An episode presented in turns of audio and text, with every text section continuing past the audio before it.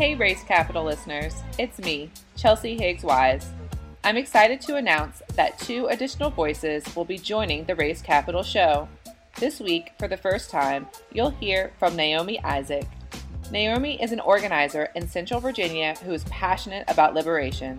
To learn more about Naomi, follow them on Instagram at N A A A Y O N C E.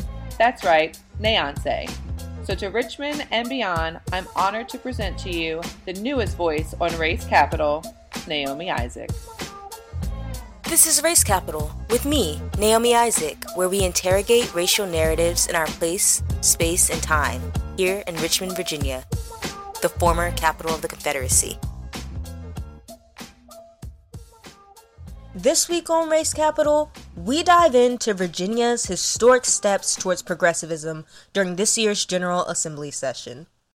It was announced recently that Governor Northam signed a marijuana decriminalization bill into law. But advocates for restorative justice are saying, not so fast.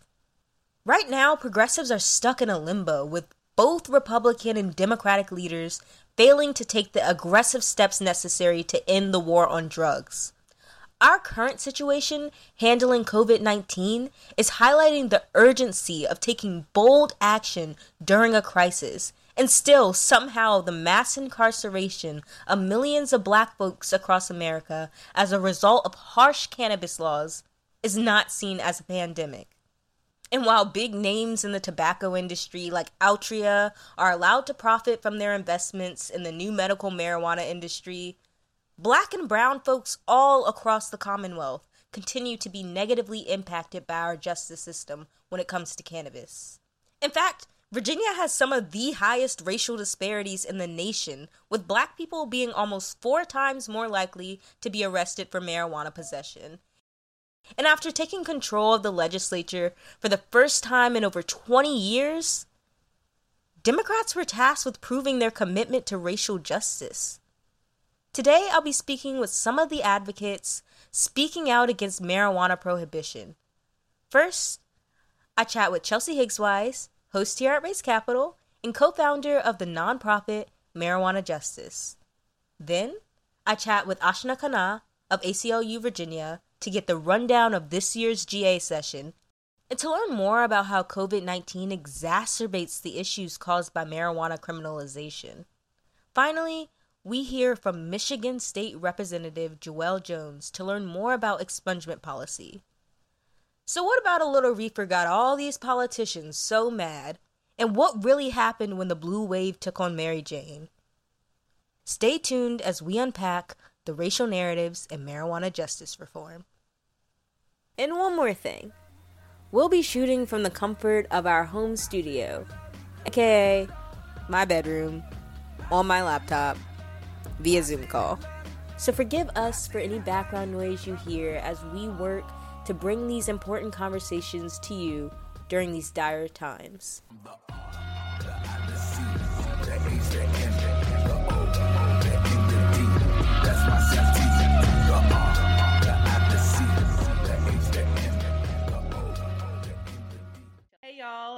Chelsea Higgs Wise, host of Race Capital. But today I'm really here to talk about marijuana justice. A little reminder my pronouns are she, her, and hers. I am a co founder and executive director of Marijuana Justice here in Richmond, Virginia. Cool. And where can people check your, out your work and follow you?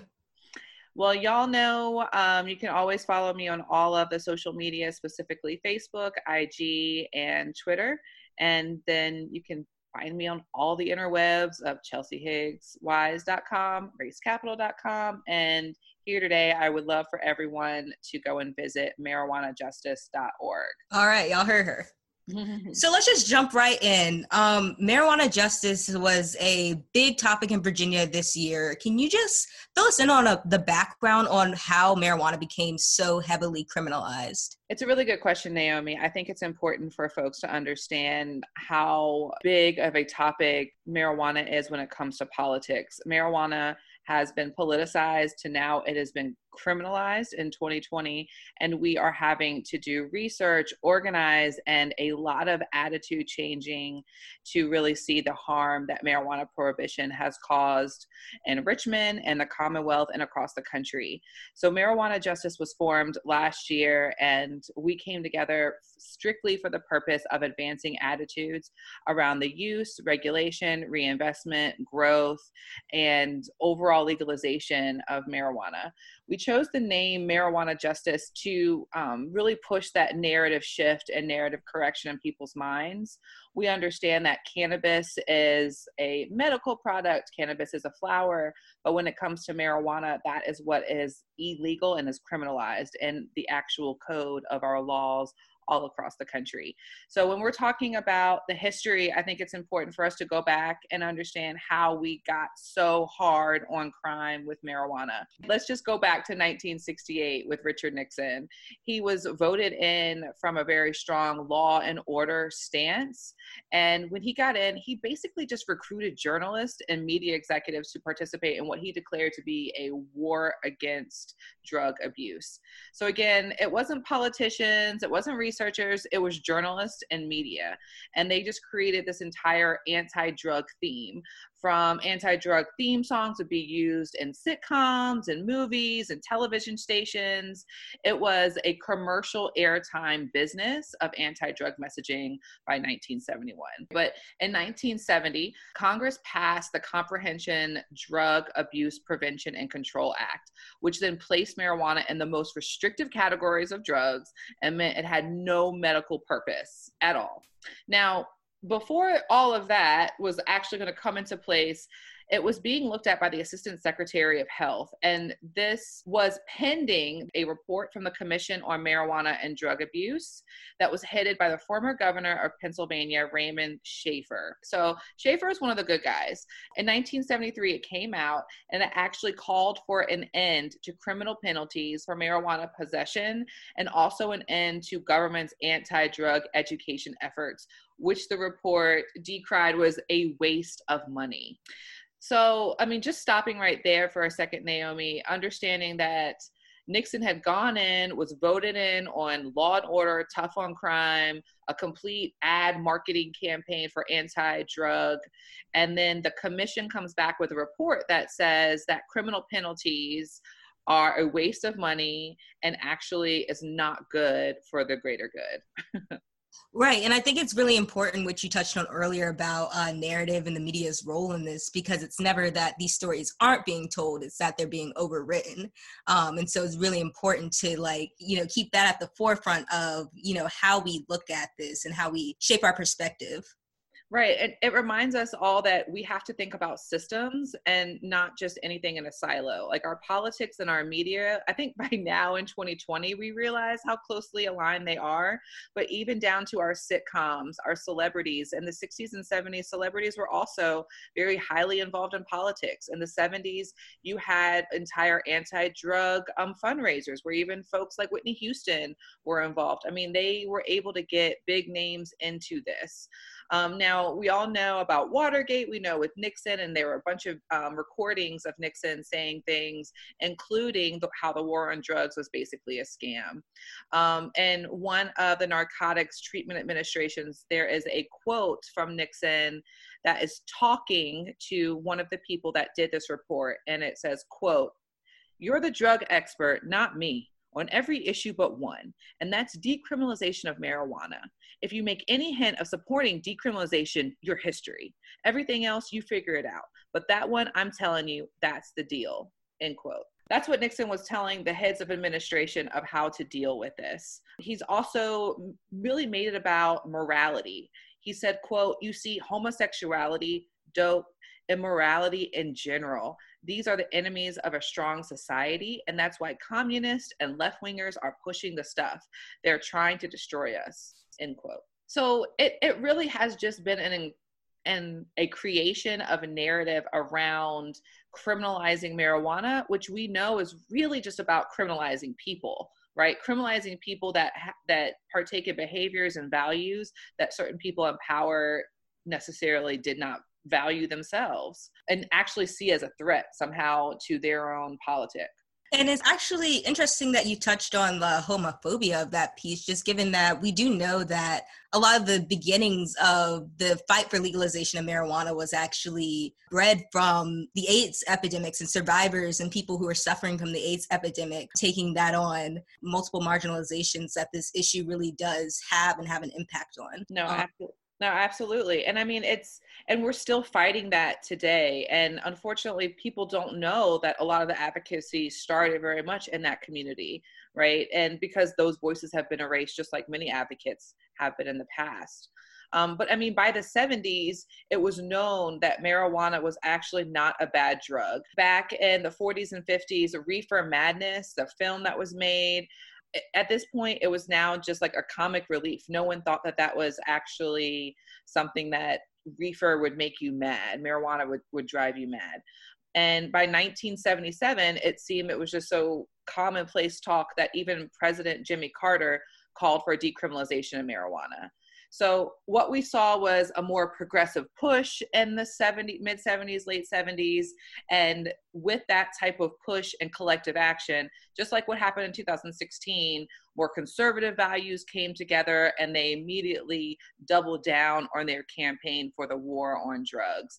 Because that's, ladies and gentlemen, and everyone in between, that's when we got Ronald Reagan. So Ronald Reagan came in and he also tacked on crack and cocaine. Congress passed three major pieces of anti drug legislation in the 1980s, each more punitive than the last. And in 1986, Reagan called for the implementation of drug testing to ensure that schools and workplaces remained drug free. So when you see now the drug free zones, you have to realize that's just part of a larger campaign to criminalize groups of people. And now to also regulate who can get jobs, who can be in per, in certain buildings, in certain spaces now because of this quote unquote drug free. And now it's under a public safety narrative, right? And then with that, we remember a lot of folks, I know I'm 35 and I remember this program, the DARE program, Drug Abuse Resistance Education, which actually brought police into schools right? And we and right so now in 2020 we also realize how the placement of sros school resource officers in a place of education has been negatively impactful for black and brown students specifically. So the dare program brought brought in um, officers into the schools. This is your brain on drugs with eggs frying. And then by 1998 we realized that a lot of these programs are just not working. The DARE program was then curtailed in many parts of the, com- uh, the country. A number of studies found no evidence that it resulted in decreased drug use among children at all. In fact, it actually said sometimes it might have been known to spark curiosity. They went after our kids, right? And that's an important narrative for what we saw this past General Assembly session and the way that they are still adding on penalties to youth, even though marijuana is now decriminalized for adults. I just want to throw out there, Naomi, that over 800,000 Americans are arrested annually for marijuana offenses. And very few might wind up in prison the first time, but we know that Black people have been impacted this four times more than white counterparts. We know that just leading up to this from the 60s, that many states took on the three strike laws um, 22 states took that on from 93 to 95. So just looking again of how this has impacted families, how this has impacted people and economies and neighborhoods. And all of this came out even when we knew marijuana was not bad. In 1944, 1944, the LaGuardia Committee report from the New York Academy of Medicine was the first in a long time of official bodies to question the prohibition. And in 1944, they found that marijuana was not physically addictive, not a gateway drug, and it did not lead to crime. A name that we should all know is Harry Anslinger, and he was the head of the then Bureau, Federal Bureau of Narcotics.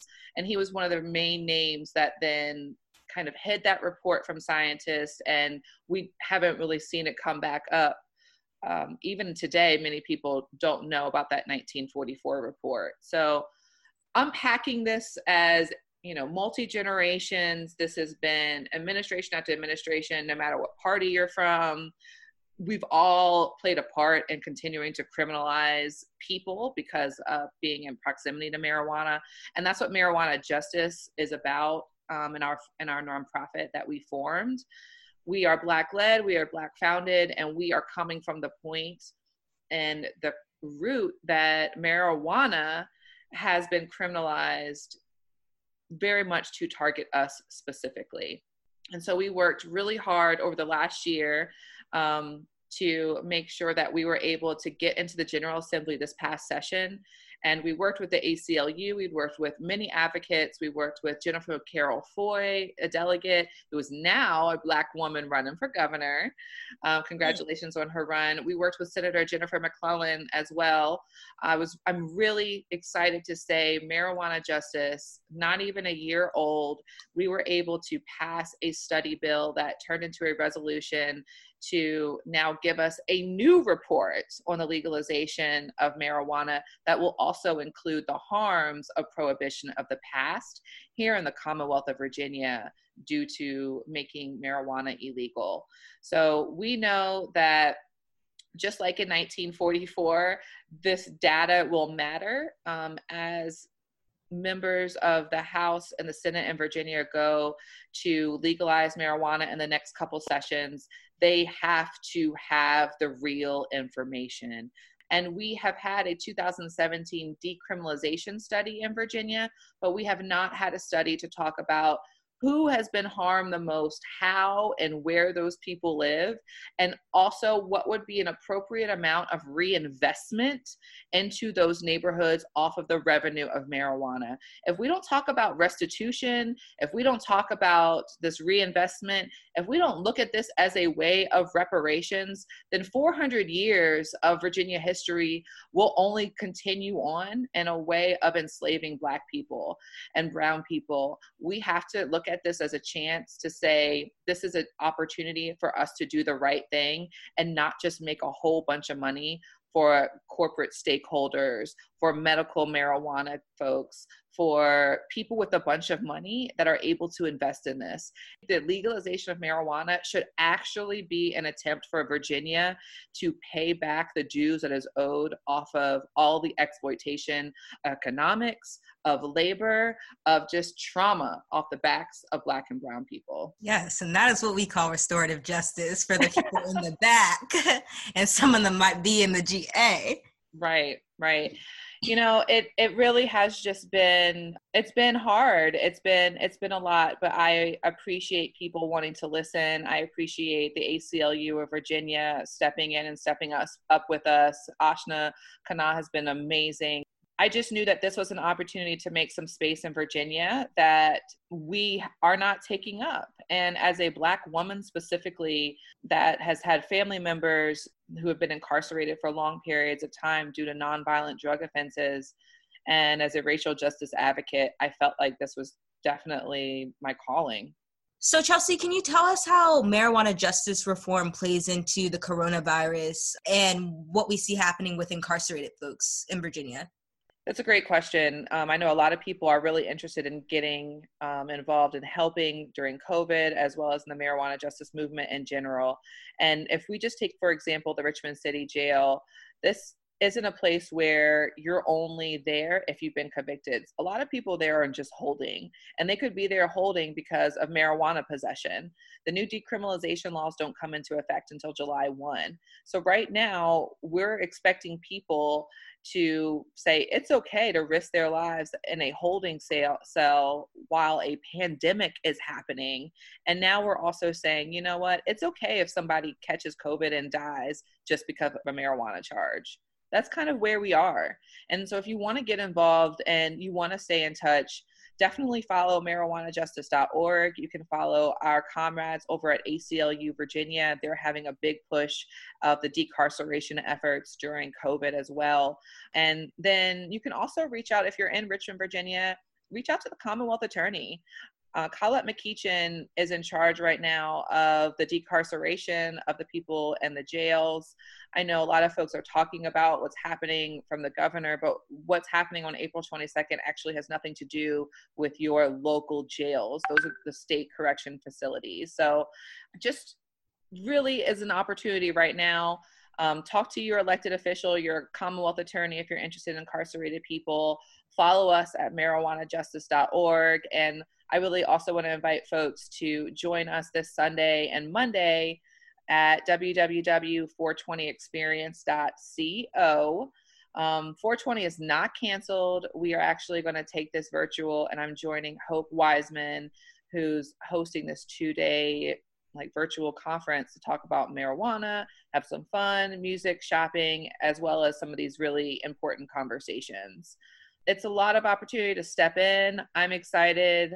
I'm nervous, um, but I'm also really hopeful. Thank you, Chelsea.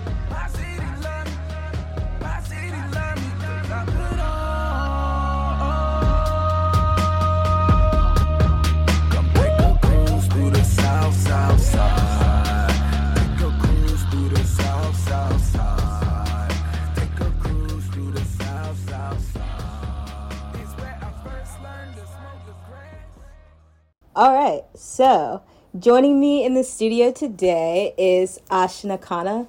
Uh, Ashna, do you just want to go ahead and tell us a little bit about who you are, what your pronouns are, and um, some of the work you do? So, my name is Ashna Khanna, and I'm the legislative director for the ACLU Virginia. Um, in my previous jobs, I've been a grassroots organizer, and I'm from Detroit. And so, um, my passion really lies in regards to community organizing policy reform, and social justice. My pronouns are she, her, and hers. And where can people um, follow you in the work that you're doing? Yeah, so a lot of the work that I'm doing right now, if you go to the ACLU of Virginia website, acluva.org, you can see a lot of the different policy initiatives um, and legislative initiatives that we're taking on currently. A lot is happening right now, but we really just kind of wanted to focus on this really monumental General Assembly session that we had. You know, that 2020 was supposed to be a very significant year for marijuana justice reform. This is really like the first time that the General Assembly has been controlled by Democrats in over 20 years. And so, you know, people were expecting that this would be the first time that marijuana justice reform would have a fair fight. So, can you start and like just give us a brief summary about? Some of the marijuana justice bills that were debated during this General Assembly session? So essentially, marijuana reform, and you know, I can give a little bit of a background of why you know marijuana reform. Um, and so when we think about the criminal legal system, and we think about the way that people are interacting and entering the system, and then we think about racial justice and the history of marijuana reform, we know that this is a lead incarcerator of um, and, and a lead uh, reason that people are interacting with police. And so, um, as part of when we think about the criminal legal system, we know that last year in Virginia, 29,000 people were arrested for possession of marijuana, and that's up from three times the decade before. We know that at every level that this is a racial justice issue. That if you are black in Virginia, you are almost four times more likely to be arrested on simple marijuana possession, and that is up as well and that we know that in parts of Virginia that it, that's as high as 10 times more likely to. And so we know that even when we're talking about the nation, that the largest amount of marijuana arrests from 2010 to 2018, Virginia has half of those counties. Wow. Prince, yep. Mm-hmm. And Prince George County has the largest increase of any county in America. So what we're talking about, and when we talk about other counties that we're known for, Hanover County has the fourth largest racial disparity in America. So not only is this something that needs to change, Virginia is falling behind, and this is a lead reason of racial injustice in the criminal legal system that we need to reform. And so this session, I think lawmakers and Virginia officials and statewide um, elected officials really wanted to take on marijuana reform. And what the ACLU of Virginia, alongside with many community advocates, wanted was that we address the racial justice issue. We know that other states that have decriminalized marijuana, and those were the bills that came forward, there were decriminalized marijuana bills that would have a civil penalty, not a criminal one, a civil penalty for simple marijuana possession. But we know that when other states have enacted this, that this has not only done nothing to racial disparities, but they've increased. And so we know that at the same time, marijuana decriminalization doesn't get us to what we're talking about. it doesn't get us to where we need. When a community member says a police officer pulled me over and the reason they did so was I smell marijuana, that is still legal and that's still going to happen. Those interactions aren't going to be stopped by the current decriminalization legislation.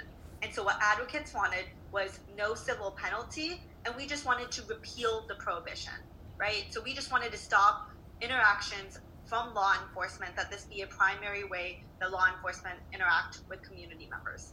Right. And so, can we? Um, you touch on a lot of important things there. Can we re-emphasize those like very important differences between decriminalization and legalization, civil penalties versus criminal penalties, just very briefly, if you can? Yeah. So, um, decriminalization puts in a civil fine, a fine, and so when we think about civil fines, it sets up a two-tiered system where people who can afford to pay the fines and fees can pay it up front but people who can't afford it, it sets up a system where they're stuck and um, they can't pay it in advance. And it's another way to get into the system. We also know that, for example, if I believe that I incorrectly got this civil penalty, I have to now hire my own lawyer. So I need to be able to afford to hire my own lawyer because I lost my right to counsel. Right. Yeah. And so we know that when we talk about decriminalization, that means that the police still give you a ticket, they are still interacting with you, and most times that's the initial interaction, but it leads to other charges, right? So if I smell marijuana and I use that as a premise to, you know, pull you over or stop you, it it genuinely leads to other charges, and that's what we're seeing. And so when we when we talk about the people that are advocating for these different, you know, specificities in these bills, who benefits yeah, so I would say, you know, um, the people who don't benefit are people of lower socioeconomic status, black people and communities of color, right? The people who have been, you know, is overwhelmingly marijuana laws are targeting black and brown community members. And intentionally or unintentionally, the current decriminalization bills are going to continue to contribute to that inequality.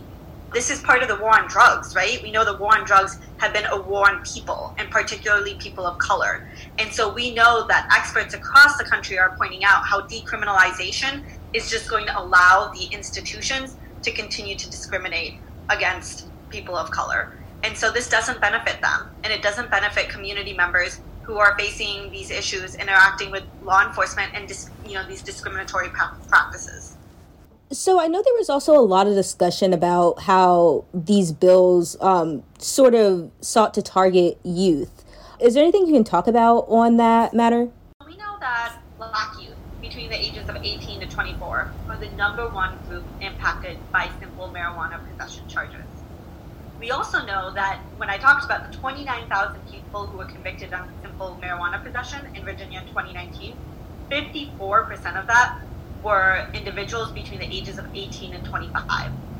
Um, when we think about rehabilitation and we think about youth, we should not be thinking that we should do a juvenile delinquency charge. And that is what the current um, bill does. It basically says that if you are a juvenile and you're caught with marijuana, instead of thinking about a child in need of services or thinking about a more rehabilitative approach where children can learn more about the drugs and you know what that means and, and what that does to minds and bodies and so on and so forth, and instead of taking that kind of approach and thinking about it individually, what we're doing is literally having another reason for children to enter the criminal legal system. And we know that children who come into contact with the criminal legal system at young ages, the impact that it has into their overall life is huge, not to mention the interaction with law enforcement. And so, right now, the bill, juvenile delinquency, also means a mandatory revocation of your driver's licenses for six months. I have grandmas telling me during legislative session, God forbid, my grandson decides to do something stupid and is caught with simple marijuana possession, then he can't go to after school sports. I have to drive him around everywhere. He can't go to his job. He can't pick up his siblings. And so that's something I'm going to have to take on. And so that is really the reality is that this is setting up families for failure and it's setting up youth for failure too to contri- continue to be great, active, um, you know, part of your high school experience. You know, going to work, being a, a great citizen and, and, a productive citizen. What we're doing is we're really creating more opportunities where youth are going to not they're going to break the law and then that's not that's not okay and and it's really sad to see this is the way that we're going about it Definitely. And I think it's really important that you touch on the fact that this uh, issue is really crippling to families as well in so many different aspects. Like you said, even as simple as something like inconveniencing parents to have to now leave their work to be responsible for their, their uh, child. Um, so that's an issue that I don't think that is touched on broad enough is like the very deep and impactful ways that this affects families. Would you, how would you describe your ex- overall experience taking on this issue? Who were the major opponents of your bill, and can you specify what that was, uh, and who were the ma- major allies of that? So, um, we presented a bill with Delegate Carroll Foy um, as the lead patron, um, House Bill 1507, which unfortunately was not even read and, and, and um, was passed on to the next year, right? So we had advocates fill up the room, um, and there was a bit of uh, they didn't even read the bill. And so, what 1507 would do, it would remove all penalties for simple marijuana possession to end racially biased drug enforcement. It would allow children to have simple marijuana possession not as a crime, but as a child in need of services. Um, we had an expungement provision that would apply to past convictions, um, and, and that would mean that there wouldn't be future expungement. It would be unnecessary because I know that people talk about the financial impact. Um, and then it also incorporated two recommendations, which was allowing up to a personal amount of one ounce and then incorporating hash into the definition. So not only that, we looked at the bills that were presented. We thought about our values, which was like, how do we actually reform, like decarcerate in a racially just way and ensure that these, you know, um, interactions with law enforcement go down, the discriminatory ones. And this was the bill that we came up with. And we said, look, we know that we're not ready for legalization and regulation, right? It's going to take a study. We knew that's that's a year, a couple years out, right? That's a year out. We want to study it. Okay, let's do that. Let's put together a committee. But we felt that the first step forward would be to just repeal it, to make it so that you would remove all penalties.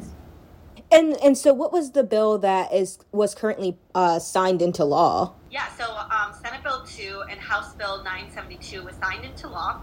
And basically, what it does is it decriminalizes. It's a $25 penalty, civil penalty. Um, it makes any child who is found, uh, found with simple marijuana possession um, a child delinquency charge, as we had touched upon. And the other thing that it, there's no expungement provisions in the bill whatsoever. And the other thing is, is that the rebuttable presumption, which is kind of legal jargon basically to say, is that if I am caught with under an ounce, right, and right now that should be a $25 civil penalty, but the police officer or the Commonwealth attorney believed that I was going to pass this out to my friends, they can still charge me with intent to distribute, which is a felony conviction. So you're even seeing that in this current decriminalization bill, there are still ways that if police officers and Commonwealth attorneys and you know say that I'm walking around campus and I have a brownie and I think this is legal, there's going to be a lot of public education needed. Still a civil penalty, there's still um, a lot of, you know, from getting a civil penalty, a lot of things that come after it that have to do with jobs and access to loans, immigration status, so on and so forth, unintended consequences. And at the end of the day, I could still get intent to distribute if they believe, if, you know, actors believe that I am going to distribute this. So what do you, what do you think are the next steps for advocates? This is clear that this does not go far enough, and I we hear community members saying that and uh, who were saying that during this past session and were kind of silenced out of the process. So unfortunately, you know, we did write a letter to the governor. We asked him to amend the bills in the ways that I have talked about um, previously. Um, and the governor actually today, uh, earlier today, released a press release that he signed the bill as is. Um, and so right now, um, we also requested, since there's going to be a committee that's studying this, that we have people of color and community members represented. And as of now, we don't have civil liberties um, community members represented. We don't have other advocates represented. So that's the first thing I would say. I would say that community members need to get together and make sure that we are a part of the conversation when it comes to next year's legislation. Because as of now, the committee has the AG, it has Commonwealth attorneys, it has NORML, it has a very you know, um, subset of groups who are going to be looking at this and proposing legislation for the next year. And what we need to make sure is that we're a part of that conversation, that we're at the table and we're having these conversations with lawmakers ahead of time.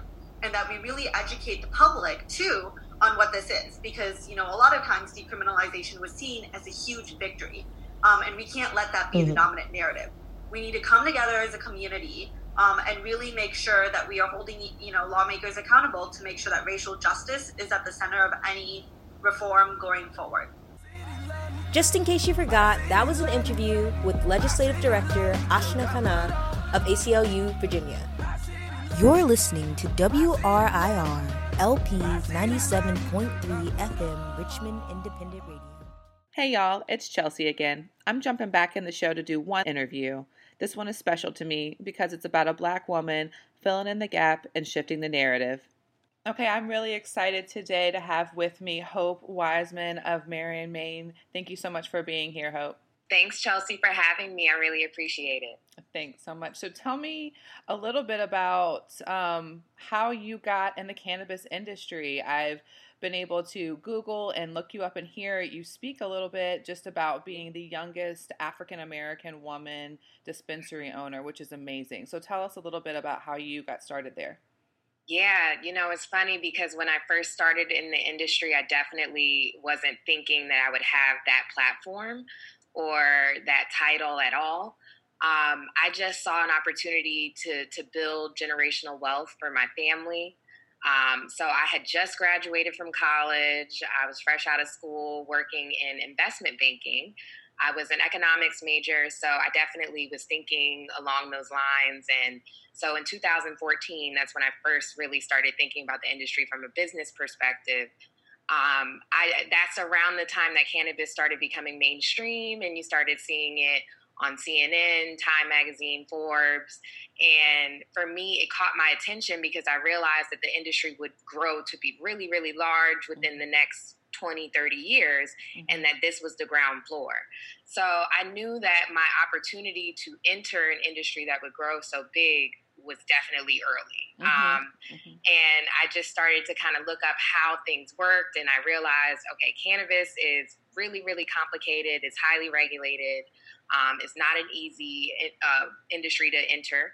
Mm-hmm. So, at least from a plant touching side. Mm-hmm. Um, and I, I looked up the laws in Georgia where I was living at the time. I realized nothing was going on in Georgia, at least nothing that I could be a part of. so, um, I started to think what's the next state that I have resources and connections in at 21, 22? Um, and that was my home state of Maryland. Mm-hmm. I uh, my mother is a dentist here and an entrepreneur. She owns real estate here. Um, and she just, you know, raised me to have that entrepreneurial spirit. So I presented the idea and a small business plan to my mother, um, and we just went after it. And now here we are, almost what six years later, um, and you know we're operating in the industry and we're looking at uh, opportunities to grow. So it's really exciting. That is an incredible story, and it's even more inspiring to hear you doing it with your mama. Yeah, and yeah, I think that's like my favorite part about everything.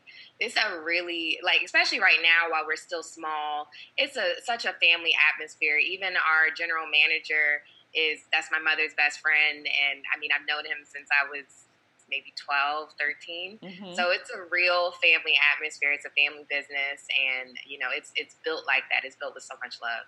That's really dope.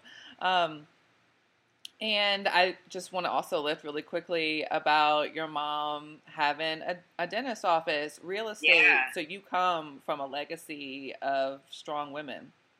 Definitely. Um, my mother, like, yeah, she's she's a dentist. She owns her own practice. She opened it the year I was born. Mm-hmm. Um, so it's funny. You'll see like old pictures of me in like a, a, a cradle somewhere while she's like working on teeth. So um, you know, I've literally been right next to her mm-hmm. the whole time. My brothers as well have been exposed to you know everything she's been doing. And then mm-hmm. my grandmother is uh, she also still my grandmother is um, 86 and she is still, uh, you know, trying to collect rent from uh, her tenants. She's a real estate broker in Orangeburg, South Carolina. She cracks us up. That's so, uh, and then my great grandmother was an entrepreneur. So it really just, it, it, it definitely runs in my family for mm-hmm. sure. And my mom instilled it in me from an early age, which I think gave me the confidence to be able to pursue this at such a young age. I don't even know if I was thinking that I was too young. You know, I right. just that's just not how I was raised to think. Right. No, it's dope that you just went after it and you had the support system there to guide you and work with you in that. Yeah. I think it's also just amazing that you're now part of the narrative of shifting cannabis to a, a family, legit, Yeah. I mean, a, a wealth building industry that's front facing and something that you can be proud of. I mean, let's be honest that it's been a survival mechanism for many families Mhm. um, in the black market. And as when people are talking about who's taking up um, that industry behind the scenes, it has been black and brown folks. But to see you out front doing it, um, Yeah. and especially making it family oriented as a black woman, I think is That's huge. I mean, so I have a 14 year old brother. Okay. Um, and it's really, it's it's funny because you know he has been introduced to cannabis at such an early age. He Mhm. was, um, what, uh, like eight when we started this. right. So, Right. Yeah. you know, he, he's definitely kind of grown up learning about it. He, he knows how to talk to people about cannabis. hmm Um, and he also understands that he's too young to use it. Right. So I think definitely, like like you said, shifting the narrative to this can be something that is legit in a family business, um, but still understanding how to introduce cannabis to children. right. Um, you know, we have a lot of experience with that. I even I, when we talked about this when we went on IG Live together, kind of talking to your family about cannabis and how to do that because I had to go through that. Me and my mother had to go through that Yeah. with our family when we were going through this. I mean, first I had to get over the barrier with my mom. Luckily, she's very free thinking and she's always been open to me because I've always been honest to her. hmm Um, so it was it was an easy conversation with her, but it was still a conversation that had to be had. Sure. And then from there, I mean, when we started going into the business, at first, I mean, I had aunts and uncles that straight up would would say like, "You guys are going to get arrested. like, don't let people know what you do." I'm like, "We're, we're applying for a whole state license. Like, right. it's going to be public information." right. Right. Yeah, you know, but Yeah. nowadays, now once you see articles and stuff about it, that's why I knew when I started seeing it on like CNN, Forbes, I was like, oh, now I was like, ooh, I might have missed the the, the time period because if they're already talking about it there, then I Exactly. might have missed. But it was still early enough. Right. And that is, I mean, that's one of the benefits to now going state by state is that we can learn from each other and we can see each other and be inspired by each other. Um, I also just want to hear a little bit about your experience in this space um, because we do know it's less than 1% of black owned dispensaries and just what that's been like for you. Yeah, so it's funny because in the beginning, I, that that wasn't a real reality to me um, until I because like you said before, I, I everything I had known about cannabis was from black and brown people. So like the idea that this legal industry didn't really have that many wasn't settling with me until I started traveling and meeting people, speaking at a lot of conferences, and I was like, oh wow, like it's really hmm not that many of us. It's to the point where I literally know probably every single African American dispensary owner in the United States at this point. Wow. And I'm not saying that like I know hundreds of people. I know the 20 or so of Right. us that there are. Um, so you know, it's crazy. Even um, I'm really, really excited about this. Uh, at this weekend, I'm hosting a virtual conference, the 420 Experience, Mhm. and one of the panels, the uh, the license, not the licensing panel, that's a completely different one that has a lot of really dope African American licensees on it as well. Mhm. But there's a panel about uh, cannabis retail um, and dispensaries, Yeah. and it's all black owned dispensaries on it. So I'm really excited about that. And Yeah. some really cool people, people who are taking advantage of the social equity programs, um, some that are not, like myself. Mhm. Um, so yeah, I'm excited about that. That is exciting. Um, so please tell us more about the 420 experience. Um, Yeah. I know the listeners got to hear a little bit when I was speaking to Naomi about it, about Pot and Politics that I'll be on, but tell us about just what made you come up with this idea of hosting this virtual space. Yeah. So, I mean, okay, it started with so COVID hit, and at first, I don't think it was a reality that we everything would be canceled. Right. Um, and then all of a sudden, we realized, okay, we're really going to be in the house. So, once I realized that, I I said to myself, what can I do on 420 to connect with people? Um, I'm constantly being hit up for um, advice and, and guidance in the industry, and I want to be able to offer people that guidance. Um, so I figured, how can I reach the most people in a time where we can't be connected, but bring a sense of community when we can't be physically in front of each other. So um, I was introduced to a hosting platform called Hopin, which allowed for you know one-on-one networking. It allowed for individual sessions. It allowed for a lot of interaction. Um, it has virtual expo booths, so we have vendors who are going to be in there. You can actually physically go into the booth and chat with the vendor. Mm-hmm. Um, you know, there you can exchange contact information, and it saves it in your profile, so you can go back and uh, connect with people that you met at the conference. Wow! So you get to really experience a full-on uh, like in-person conference experience mm-hmm. right in your living room, right on your computer. That's really so. Cool. I just thought that was so different and unique. Right. Um, and I know so many people in the industry. I just started calling up all my friends, mm-hmm. um, and it and it pulled together. And now it's a full two-day, you know, conference experience. And I'm just so so proud of. Uh, the team that I had that pulled it together, so I definitely want to thank them. You guys are awesome. Um, but yeah, it's it's a full two day experience with three tracks: business, lifestyle, and justice. So we have some policy panels, like you're going to be on pot and politics. There's another one, um, justice and joints, and we're working on a really big uh, headliner for the policy track as well. Um, that hopefully we'll be able to announce very very soon. Mm-hmm. Um, and then for lifestyle, we have some really fun stuff: cooking with cannabis. Mm-hmm. Um, CBD, yoga, a workout, mm-hmm. all different types of stuff. Um, then for business, we have, like I was saying, the licensing panel, the um, dispensary panel, CBD, retail, farming. Um, so many different panels. A panel on veterans' access to cannabis. I oh, mean, great. yeah. I, I, mean, we it's stacked. Right. Any way you want to be involved in the industry, this conference has at least one session, probably up to 5 mm-hmm. that would interest you. So, I mean, you're getting all of this. Normal conferences like this cost in the hundreds. This conference is $20. Right. So, I'm super excited to be able to offer that type of value to everyone who's interested in the industry. Right. And and I know that many people are attending a bunch of free webinars and things, but like you just said, this is an opportunity to experience a new platform. I think we're all right.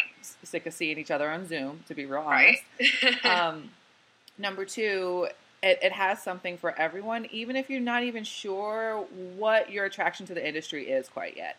This is an exactly. oppor- this is an opportunity to see what people are doing, listen, and also meet people because, like you said, they're just there are a bunch of us in it, but in the larger perspective, there's not a bunch of us actually there. So we have an opportunity to connect and grow and build on something just because we are really tight knit in this way.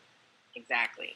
Um, and I, I would love for you, just in the last couple minutes we have left, to tell our listeners here in Virginia specifically, we on July 1st, 2020, our state will officially have decriminalized marijuana and fully legalized medical marijuana. So we are taking full steps forward. This is an mm-hmm. opportunity for people to really be thinking now, like you did a few years ago, where to step in. Just yeah. any words of inspiration or thoughts to keep in our mind as we move forward. Definitely. So, not that I am not um, completely happy and I believe in divine order. So, I, I definitely believe that um, I am where I am because I'm supposed to be. But I wish that I had been more exposed to the different ways that I could have supported the industry rather than just going after a dispensary license or grow and processing license. Um, you know, a state, especially like in Virginia, those licenses are uh, going to be extremely difficult. Well, first off, they've already been uh, given out um, and then when the program is expanded, it will probably not be expanded widely and it will probably still be very competitive and difficult to get. Right. So uh, I would really encourage people to do two things. Um, I'd say first, examine your existing skill sets, what you are good at, um, and, and or what resources you have access to. Um, and you know that could just mean like for me, I am good at business organization. I'm really the true function of a CEO or COO.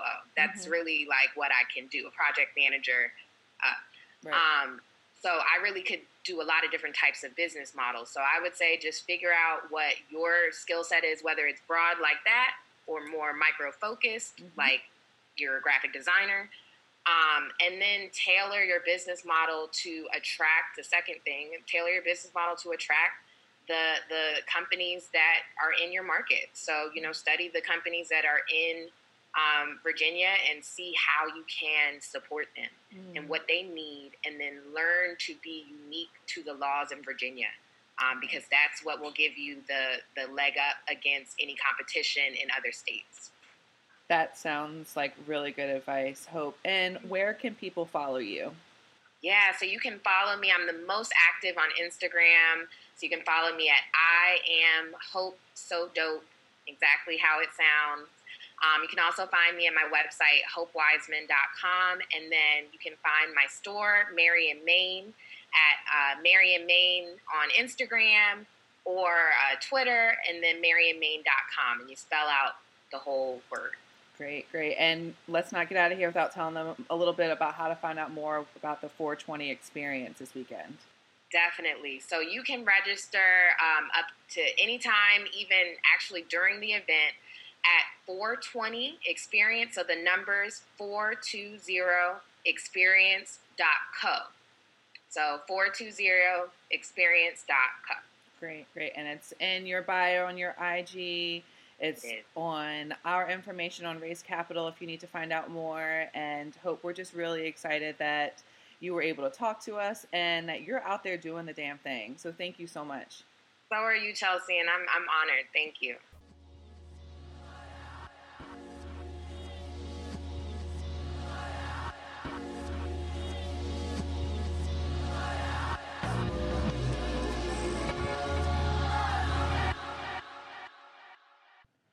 Up next, we're back with Naomi, who's interviewing a representative out of Michigan. Here is Jewell Jones. So uh, I'm a state representative for the 11th district out in Michigan, uh, covering about five communities on the southern and western uh, tips of Detroit. Uh, Inkster, which is my hometown, Garden City, Dearborn Heights, Livonia, and Westland. I've been doing this since 2016, and before that, I was on city council in my hometown in 2015. Um, but uh, I am the vice chair of the Military Veterans and Homeland Security Committee, and I work on regulatory reform as well. So um, I keep my hands busy in basically any any licensing in the state, any regulations in the state, any contracts in the state, um, and then anything concerning our, our law enforcement, our homeland security, and our, our military and veterans as well. So, can you just tell us a little bit more about an expungement bill that you worked on over this past year? Right. So I, uh, I actually had the chance to work on the expungement bill. We, we did an entire bill package, um, but myself and Isaac Robinson, uh, one of the state representatives from Detroit, um, unfortunately, he actually just passed away from the from the coronavirus. Um, he's a, uh, I'm not sure if we all seen the news, but um, he passed away about a, a week ago.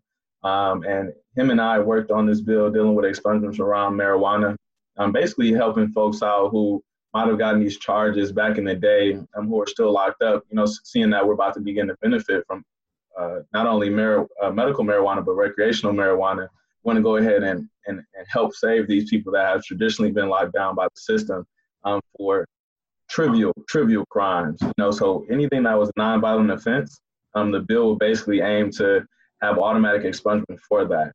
Um, it's not exactly to the point where we wanted to just yet, um, but we're figuring out how we can streamline it a bit more so we can make it a, bit more automatic. But as it currently stands right now, with expungements, all you have to do is uh, take a simple application, fill it out. A prosecutor would have 60 days um, to challenge you in court. If they don't, it'll be cleared off your record uh, after those 60 days. So that's basically what the entire bill was about. Um, and that was that was with Isaac Robinson. Thank you. Thank you for explaining that for us. Dealing with expungements are so critical because folk who might have felonies on their records or even misdemeanors, for example, um, but especially felonies, because felonies actually uh, prevent people from uh, getting employed. They prevent people from ownership in our communities. And so basically, whenever we have a chance to expunge someone's record and give them a, a chance back at life, um, it's extremely critical. So I, that's why I think why um, the legislature in Michigan, especially, has had the appetite for expungements um, because there's been so much going on and there's so many societal pressures. People who are actually trying to get their life back on track, um, but they can't because of some issues they might have uh, made, you know, 10, 20 years ago. Um, so that's basically the biggest thing around expungements is really just giving people an opportunity at life. Once again, that was Michigan State Representative Jewell Jones. You can find him on Instagram with the handle Jewell Jones MI. The protection of black lives is not debatable.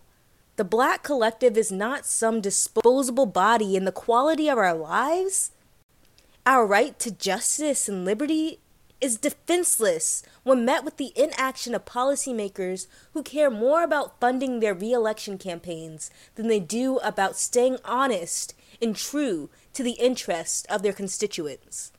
COVID 19 is not the only pandemic we are faced with, and we need legislators who are willing to act with the true urgency that this situation is afforded. It is our moral obligation to our movement and those who have lost their lives to the struggle and all those who continue to suffer due to harsh criminalization of marijuana. Thank you to all the advocates who continue to devote themselves to this work. My name is Naomi Isaac, and thank you for listening to Race Capital.